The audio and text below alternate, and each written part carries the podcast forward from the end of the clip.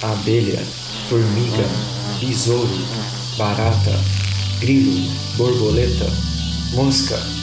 Você sabe do que eu tô falando. Os insetos permeiam a vida na Terra. O que você sabe sobre eles? Eu sou o Caio. E eu sou o Pedro. Você está escutando o zumbido do mosquito, o canto da cigarra, a pulga atrás da orelha. Você está escutando Bug Bites, o seu podcast sobre insetos. Seja muito bem-vindo a mais um Bug Bites, falando aqui diretamente da Toca do Besouro Studios. É, pessoal, infelizmente hoje ninguém conseguiu gravar comigo. Esse roteiro aqui foi escrito pela Fabi, pelo Pedro, todo mundo deu ideia, todo mundo deu uma notinha e no final acabou que só eu pude gravar e sozinho ainda. E se você está escutando o Bug Bites pela primeira vez, se você nunca escutou o nosso podcast, não deixa de seguir a gente em todas as redes sociais. A gente está no Facebook, estamos no YouTube, estamos no Instagram, estamos até no Twitter e, ó, inclusive a gente está até no LinkedIn. E falando de rede social, você provavelmente, se você já é um ouvinte assíduo do Bug Bites, tá sabendo do nosso sorteio. É, a gente, a gente conseguiu o livro Besouros e Seu Mundo. A editora desse livro, a Technical Books, disponibilizou para o Bug Bites um exemplar desse presentão para você, ouvinte do Bug Bites. E ó, esse livro vai vir autografado pelo autor, pelo Celso Godinho. Não tá dando para perder esse sorteio de jeito nenhum, hein? E ó, para participar é muito fácil. É só você seguir arroba Bug Bites Podcast, arroba Observações Naturalistas e arroba Conversando com a Ciência lá no Instagram. Ó, presta atenção que é lá no Instagram, não é no Facebook, não é no Twitter, não é nenhum outro lugar. Tem que ser no Instagram, beleza? Você também tem que curtir o post que a gente tá falando do sorteio desse livro. E você também tem que marcar três amigos em cada um dos seus comentários, pode comentar quantas vezes quiser. E além de marcar os três amigos nesse comentário, você também tem que recomendar para os seus amigos um episódio do Bug Bites que você mais gostou de preferência, né? E ó, como eu já falei, pode comentar quantas vezes quiser. O sorteio vai ser agora, no dia vinte e oito de abril, é um domingo, nove horas da noite, ao vivo, no Instagram do Bug Bites. E eu, o Caio, vou sortear ao vivo, hein? Então, fica de olho. Lembrando que o vencedor vai receber aí na sua casa o livro Besouros e Seu Mundo, que a gente vai enviar pelo correio. Mas tem que ser aqui do Brasil, tá? E ó, não esquece de ouvir os nossos episódios, tanto no Spotify, como no SoundCloud, como em qualquer outro agregador de podcast que você escolher, para você selecionar o seu episódio favorito. E lembra de lembrar aqueles seus três amigos ali do comentário para que eles também conheçam o Bug Bites. E se nem você e nem os seus amigos sabem como é que faz para escutar um podcast, como que faz para assinar, se vocês não sabem, inclusive, que essa assinatura é gratuita, é só dar uma olhada lá no nosso canal do YouTube ou você digita lá no seu navegador bit.ly barra escutebebê ou bit.ly barra assineobebê.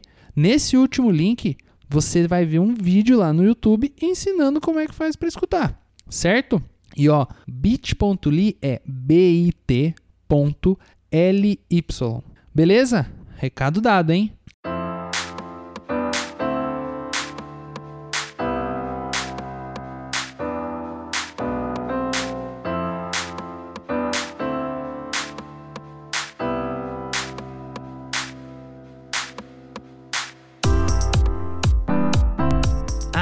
Além disso, o pessoal da Technical Books também pediu pra gente avisar que, ó, se você não ganhar esse livro aí do Besouros e Seu Mundo, do Celso Godinho, não precisa se preocupar, porque a Technical Books fez uma parceria exclusiva com o Bug Bites e eles vão dar um desconto de não dez, nem vinte, nem trinta, mas de quarenta por cento nesse livro, que você só encontra lá no site da Technical Books.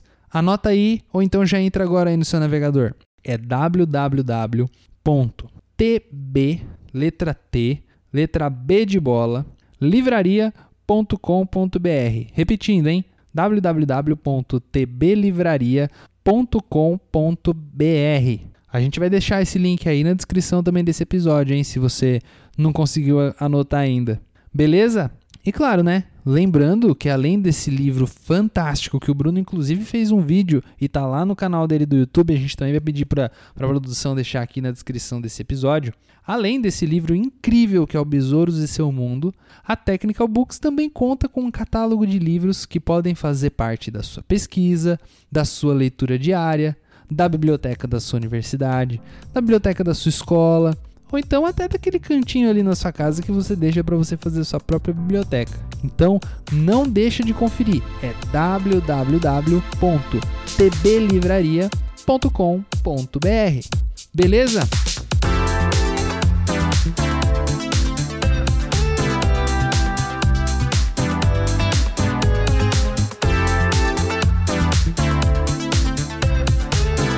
Ah, e tem outro recado. Esse recado aqui, quem lembrou a gente foi o nosso querido padrinho, o João Gabriel de Moraes, que ele mandou pra gente um link super legal, que é uma campanha em apoio aos portadores de ceratocone.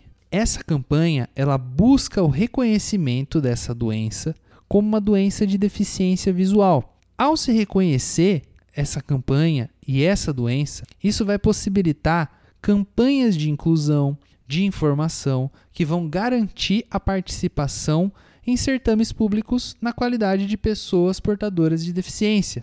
O tratamento e acompanhamento clínico pelo nosso Estado, garantindo o direito desses cidadãos que são acometidos por esse tipo de doença. O decreto número trinta e dois noventa e oito, de mil novecentos e noventa e nove, está precisando de apoio popular, para que ele seja debatido pelos nossos senadores da República, só que ele precisa de pelo menos vinte mil apoios. Nesse momento, a gente tem apenas onze mil e sessenta e sete apoios. Essa doença é a maior causa de transplante de córneas atualmente aqui no Brasil. Então, vem junto com a gente aqui do Bug Bites nessa batalha para apoiar essa causa. A gente vai deixar o link disponível no feed desse episódio, beleza? O seu apoio, ó, lembrando que ele pode ser recebido até o dia dez de julho de dois mil e dezenove.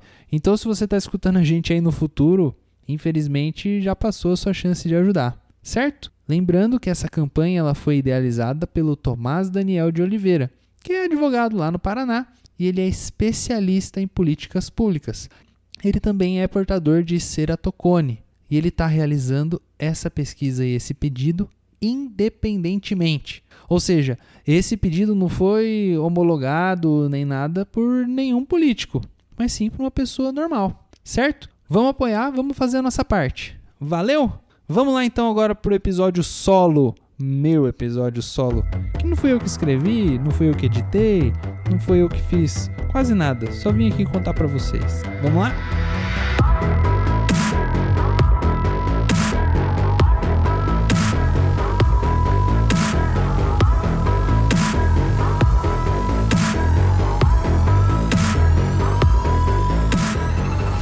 Bom, esse episódio a gente fez pensando numa coisa bem comum, bem normal de a gente se pensar quando você é um animal.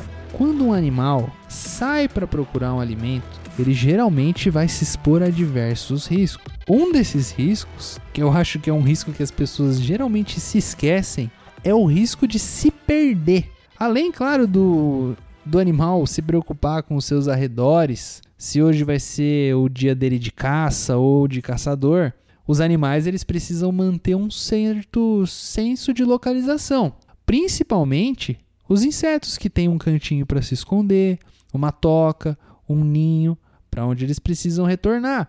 Principalmente eles têm aí uma prole, ovos para cuidar.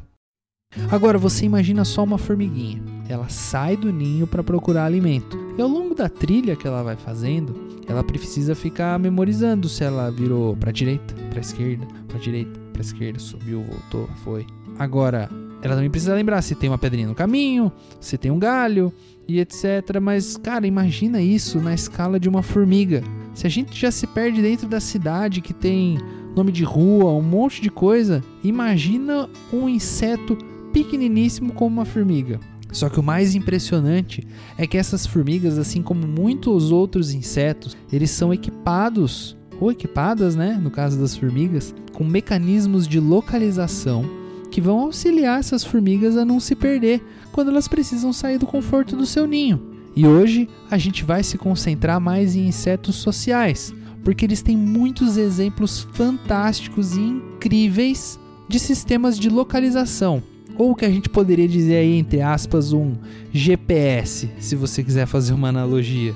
E olha, a gente não quer que nenhum dos nossos ouvintes esteja aí achando que a gente está favorecendo os insetos sociais de propósito, quando a gente tem muitos outros exemplos interessantes desse, entre aspas, G P S dos insetos, como por exemplo muitos insetos que são migradores, como a borboleta monarca ou os gafanhotos migratórios, que também, são também igualmente fascinantes e incríveis. Eu acho que até no futuro talvez a gente pudesse fazer um episódio completo sobre insetos migradores. Será que tem alguém que escuta o Bug Bites que conhece bem desse assunto? Eu acho que ia ser bem legal. Se você tá, se você tá escutando a gente e estuda insetos migratórios, ou conhece bastante sobre esse assunto, manda uma mensagem pra gente, quem sabe a gente não grava um episódio, né? Será que a gente tá colocando mais um episódio na lista de promessas? Eu acho que a gente tem que começar a pagar essas promessas, viu? Porque eu posso dizer que o pessoal aqui da produção do Bug Bites ficou até curioso pra entender um pouco sobre a biologia desses insetos migradores. A gente ouve tanto falar de migração de passarinho, como por exemplo a andorinha, até de grandes animais, grandes mamíferos como as baleias, grandes mamíferos da África, mas insetos migradores não é uma coisa que a gente escuta falar muito, né? Bom, mas voltando aqui para o nosso assunto, né? A gente estava falando de formigas e insetos sociais. Mas uma coisa que faz com que esses insetos sejam tão interessantes quando a gente fala sobre localização é que eles são o que os cientistas chamam de forrageadores de lugar central. Ou seja, as vespas, as formigas, as abelhas, os cupins, todos eles têm um ninho central, onde os indivíduos saem para forragear. Forragear, em outras palavras, é o que a gente usa aí um termo mais técnico para procurar alimento. Por causa dessa característica, todas as forrageadoras precisam saber como é que elas vão voltar para o ninho, de uma maneira eficiente, para diminuir riscos para a colônia. Porque esse risco de você sair de um lugar para o outro pode custar a vida da colônia. E para quem se lembra um pouquinho lá daquele episódio que a gente falou sobre ecologia química, quando a gente pensa em formiga, uma das primeiras coisas que vem na cabeça de muita gente, principalmente quem estuda insetos sociais, são as trilhas químicas. Quem é que nunca viu uma trilhazinha de saúva carregando as folhinhas, uma atrás da outra? Ou quando você está em casa e você vê aquela trilhazinha de formiga do açúcar chegando ali na, na área que você toma café, na casa da sua avó. Acho que todo mundo já viu alguma coisa assim, né? Sem dúvida nenhuma, esse caminho que elas fazem, que é devido à deposição de trilhas químicas, é um jeito muito eficiente de se chegar de um ponto para outro e voltar com segurança. E aliás, muita gente não sabe, mas existem muitos outros insetos, principalmente os sociais, que também usam uma trilha química, como por exemplo as abelhas. Exatamente, as abelhas, elas possuem trilhas químicas que, embora não tenham exatamente essa mesma função nas abelhas, são muito comumente encontradas nas abelhas sem ferrão, como por exemplo a trigona e a escaptotrigona. As substâncias nesses casos, né, elas vão sendo depositadas no substrato. Por exemplo, a vegetação que tem em volta, que vai marcando o caminho para a fonte de alimento, o que vai ajudar com que essas abelhas, que geralmente se locomovem voando, a se encontrarem e não se perderem no meio ambiente. Quando, por exemplo, as abelhas elas ficam impedidas de depositar essas substâncias, se elas precisam atravessar um lago, o sucesso de localizar a fonte de alimento é muito menor. Mas uma coisa que a gente precisa enfatizar aqui é que o sistema de localização das formigas e de outros insetos sociais é muito mais sofisticado do que o uso de trilhas, né?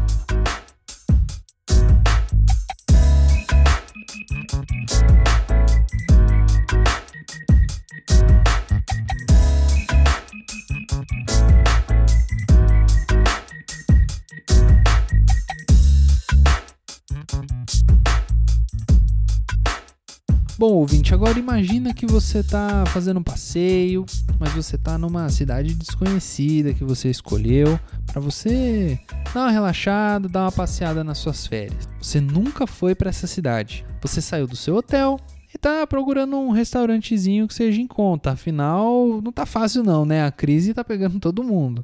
Bom, como é que você vai fazer para você não se perder? Provavelmente você vai prestar atenção nos nomes das ruas, procurar sinais visuais que sejam fáceis de memorizar, como, por exemplo, uma padaria na esquina que você virou, uma árvore florida, uma placa diferente, assim vai. Com os insetos, não é muito mais diferente do que isso não, viu? As pistas visuais são muito importantes, por exemplo, para as formigas se localizarem. Mas imagina agora que se ao invés de uma cidade rica em pistas visuais, você está no deserto. Assim, assim, onde você olha em todas as direções, você vê essencialmente o mesmo cenário. Mas para as formigas do deserto, nesse caso, aquele é o ambiente que elas vivem. É uma questão de sobrevivência, ser capaz de ir de um ponto até o outro em um cenário que quase não tem pista visual nenhuma. Um exemplo das formigas mais estudadas em desertos são as formigas do gênero Cataglyphis, que são encontradas em desertos, por exemplo, de sal na Tunísia, que na realidade não deixa de ser um deserto de sedimentos, principalmente de sais. Essas formigas, nesse caso, vão se orientar por um mecanismo que a gente chama de path integration, ou integração de caminhos. Esse mecanismo funciona assim: uma forrageira sai do seu ninho para procurar alimento. A localização do alimento é imprevisível. As cataglifes muitas vezes vão se alimentar de outros artrópodes que morrem no deserto. Dessa forma, o caminho de procurar alimento envolve inspecionar várias áreas em várias direções aleatórias. Enquanto a formiga caminha, ela vai memorizando a direção que ela está tomando e a distância que ela já caminhou. É isso mesmo, essas formigas elas são basicamente capazes de registrar o ângulo e o número de passos, entre aspas, né, que elas vão dar. Com essa informação, a Cataglyphis vai fazer a integração de caminhos, ou seja, ela vai fazer uma soma geométrica. Sim, meu caro ouvinte, a gente não está ficando louco. O que a gente está falando está correto. De acordo com a hipótese da integração de caminhos, as formigas cataglifes são capazes de calcular algo similar a uma soma de vetores de geometria. Cada vetor é uma direção e uma distância percorrida quando a formiga está procurando alimento. Quando ela encontra o alimento, os vetores são somados e geram um vetor resultante que indica à formiga o retorno e a linha reta de volta para o ninho. Ao invés dela ter que refazer todo aquele zigue-zague para encontrar o alimento, ela faz uma linha reta. Ao longo dos anos, né, claro, essa hipótese de integração de caminhos foi tomando mais e mais força, porque foram feitas centenas de experimentos testando essas predições e chegando-se à conclusão de que, de fato, o G P S dessas formigas utiliza mecanismos muito próximos ao que é previsto na geometria. Um desses experimentos muito geniais foi para testar se a formiga realmente registra as distâncias que elas percorrem. Experimentos anteriores eles já eram bem convincentes, mas pensando na integração de passos, os pesquisadores tinham a seguinte previsão. Se uma formiga fa- sai do ninho, faz o seu caminho tortuoso e finalmente acha o alimento, ela agora precisa estimar a distância de volta baseada em todas as curvas, direções e distâncias que ela percorreu até chegar no alimento. É sabido que ela vai voltar numa linha reta. Então, será que ela vai andando até, por acaso, esbarrar na entrada do ninho? Ou será que ela tem uma ideia de onde o ninho está baseada na soma de vetores que ela supostamente fez ali na, entre aspas, cabeça dela? A previsão dos pesquisadores era que elas iam estimar a distância exata. Então eles fizeram o seguinte: depois da formiga encontrar o alimento, eles deixavam ela caminhar o seu caminho de volta, mas antes de chegar no ninho, a formiga era coletada num potinho e transferida para uma distância mais longe do ninho. Quando eles retiravam a formiga do caminho, os pesquisadores também anotavam qual distância ela já tinha percorrido e quanto faltava para ela chegar no ninho. Se os pesquisadores estivessem certos, a formiga ia andar somente a distância que faltava para chegar no ninho, pois seria a distância prevista pelo vetor resultante e pela contagem de passos que a formiga supostamente estava fazendo. E olha, eles estavam certos. Se, por exemplo, a formiga ela era retirada do seu caminho depois de andar a metade da distância para o ninho, quando ela era solta em um outro local mais longe do ninho, a formiga percorria a metade restante para chegar no ninho e começava a andar em círculo, muito confusa por não encontrar o ninho onde ela devia estar. Mas ainda assim, ficava a dúvida. Será que elas estão contando passos ou só estimando uma distância ali no olhômetro, entre aspas? Bom, para a gente provar uma coisa como um pedômetro, ou seja, um contador de passos, ia ser preciso muito mais do que mostrar que as formigas elas eram capazes de estimar a distância. Foi aí que os pesquisadores foram ainda mais criativos. Dessa vez, os pesquisadores eles pegaram pelo de porco e colocaram as formigas em pernas de pau, ou nesse caso, pernas de pelo de porco. A lógica era a seguinte: se as formigas usavam um número de passos, então com pernas mais longas, as formigas vão andar uma distância maior que a necessidade para chegar no ninho. Com pernas mais curtas, elas vão ter que andar menos. E sim, os pesquisadores encurtaram as pernas de algumas formigas, fazendo uma coisa terrível, que seria cortar segmentos de cada perna. Que coisa horrível. Bom, com as suas formigas de pernas de três tamanhos diferentes, eles fizeram um experimento muito similar ao que eu acabei de explicar e verificaram que, de fato, as formigas com as pernas de pau, vamos dizer assim, passavam do local onde o ninho deveria estar e começavam a procurar o ninho numa distância bem maior do que a necessária. Já aquelas formiguinhas com as pernas mais curtas começavam a andar em círculos e procurar o seu ninho bem antes de onde a entrada deveria estar.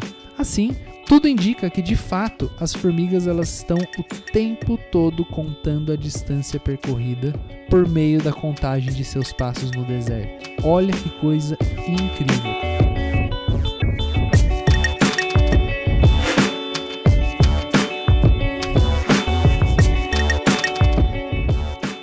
Além disso, como se não bastasse, os pesquisadores também se perguntavam como é que as formigas conseguiam guardar a informação de direção. Afinal, mesmo do deserto, seria de se esperar que as formigas tivessem alguma referência para guardar os ângulos de todas as direções que elas tomam enquanto elas procuram por alimento, por exemplo. Uma sugestão era de que pequenos órgãos nas pernas das formigas, chamados de proprioceptores, consigam registrar essa informação toda vez que a formiga faz uma mudança de ângulo na sua trajetória. Mas também no final eles acabaram descobrindo que essas formigas conseguem usar a posição de corpos celestes, como por exemplo o sol, a luz polarizada e até a textura do chão para auxiliar na detecção de direção e de distância percorrida. O mais incrível é que as formigas conseguem até levar em conta o movimento do sol quando elas calculam o ângulo da direção de retorno ao ninho. Afinal, se o sol mudar de lugar, a sua referência de direção também vai mudar. Cara, essas formigas do deserto são muito incríveis. Mas se engana o nosso ouvinte se pensar que esse mecanismo de integração de caminhos acontece só nessas formigas de deserto.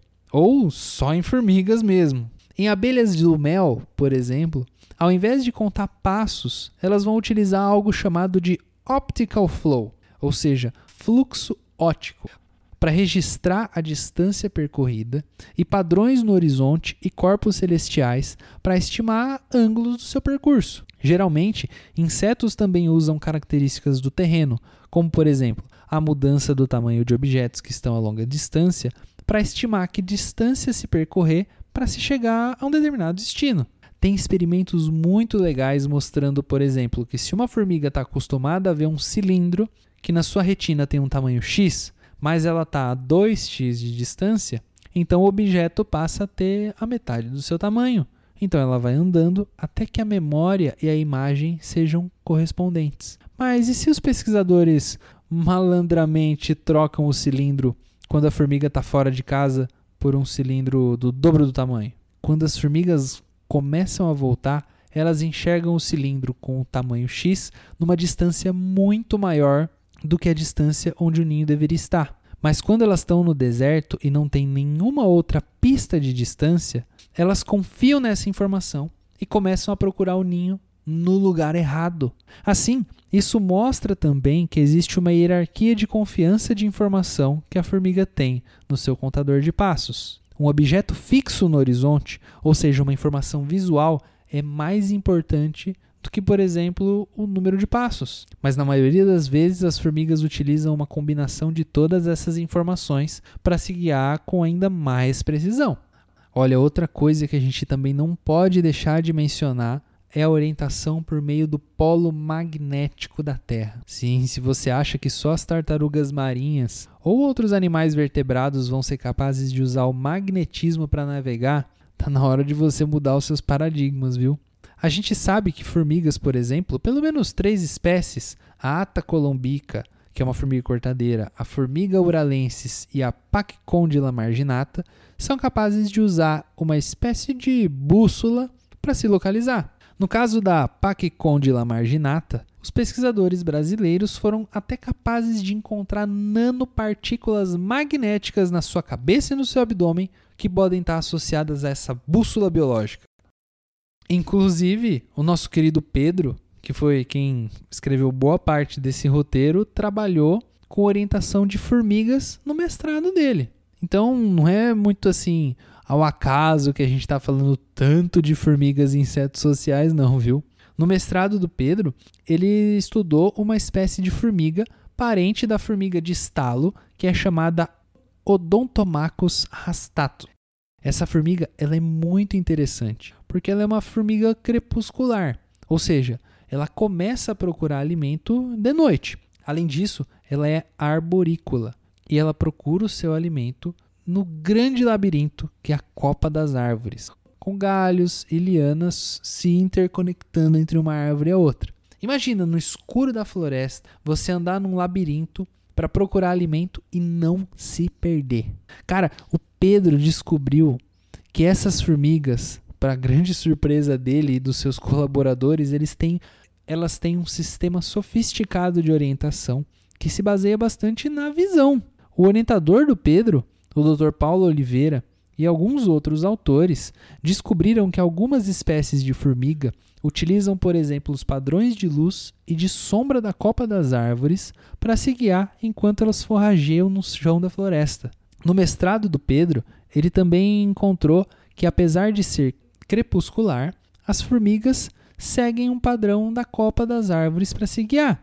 O experimento que ele fez foi super legal. Eles usavam em laboratório uma areninha onde eles colocavam um padrão de copa artificial que convergia em uma de quatro saídas da arena. A formiga acabava aprendendo qual delas que levava o ninho. Todo dia, comida era oferecida no centro dessa arena, até que depois de as formigas se habituarem com essa rotina, eles limpavam a arena de qualquer pista química e eles testavam uma formiga de cada vez que pistas que elas usavam para voltar para o ninho.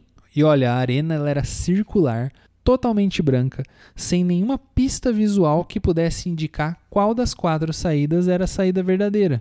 E então, quando a formiga chegava no centro da arena e encontrava o alimento, eles mudavam a única pista visual disponível, o padrão de copa artificial. Se eles girassem noventa graus à direita ao padrão, a formiga se enganava e tentava retornar ao ninho na entrada a noventa graus à direita. Se eles mudassem essa pista para noventa graus à esquerda, a mesma coisa acontecia. Ela tentava retornar para o ninho na entrada noventa graus à esquerda. Se eles mudassem o padrão para o lado completamente oposto, a formiga, mais uma vez, se direcionava à direção que a copa indicava como a saída certa. Eles, inclusive, também encontraram evidências de que outras pistas visuais também vão auxiliar nessa tarefa. Cara, foi um achado assim, muito legal. Quem quiser conferir, o Pedro disse que ia disponibilizar, inclusive, o link do trabalho dele no post desse episódio. Olha, sem dúvida, esse tema de orientação de insetos é um tema muito legal, muito fascinante. E eu acho que ia ser muito legal se a gente aqui do Bug Bites conseguisse voltar a ele em breve. Claro que eu só dei aqui algumas pinceladas, o pessoal só deu aí um, uma comentada por cima quando eles fizeram esse roteiro. E porque, assim, a gente podia ficar horas falando desse assunto. Muito do que foi e do que está sendo aprendido sobre a maneira como as formigas e muitos outros insetos se movimentam são muito usados, por exemplo, em robótica. O que é muito legal porque eles têm, assim, uso real e aplicado. Mas eu acho que isso também pode ser um papo aí para outro episódio. Acho que você já deve estar cansado de ouvir a gente. Mas, se você está escutando a gente e você entende desse, desse assunto, vem procurar a gente. Quem sabe a gente não troca um outro papinho sobre toda essa coisa de orientação de insetos. Procura a gente, mande um e-mail para a gente aí no prod bug bites arroba gmail ponto com. Vamos gravar um episódio.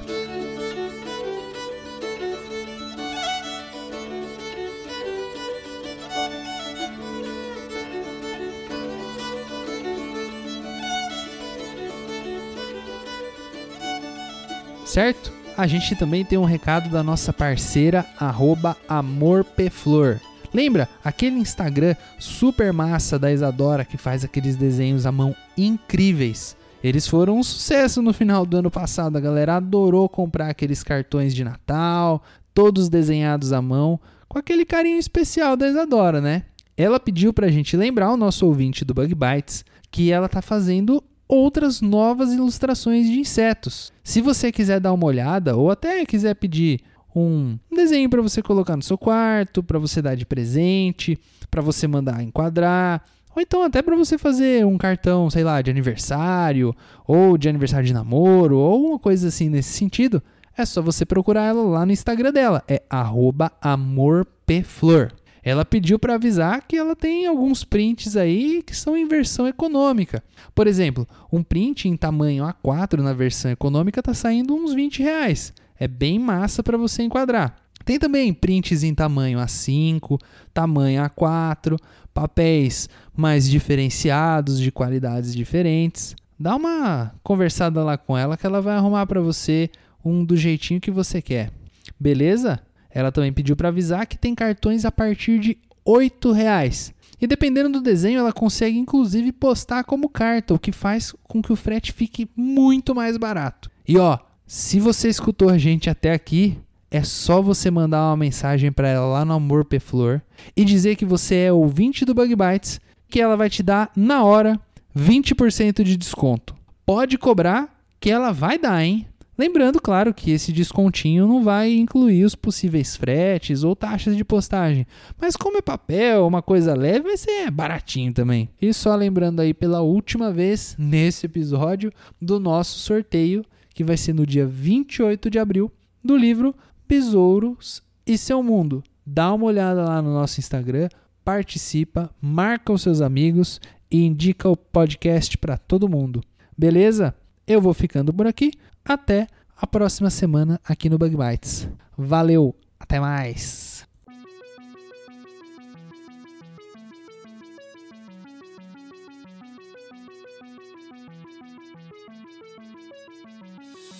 O Bug Bites é um projeto de divulgação científica relacionado aos insetos e à entomologia. Nosso conteúdo é produzido por especialistas da área e de acesso gratuito nas mais diferentes plataformas.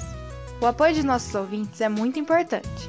Se você gosta do nosso conteúdo, considere apoiar esse projeto. A partir de cinco reais mensais, você pode apoiar o Bug Bites na plataforma Padrim. O link está na descrição do episódio.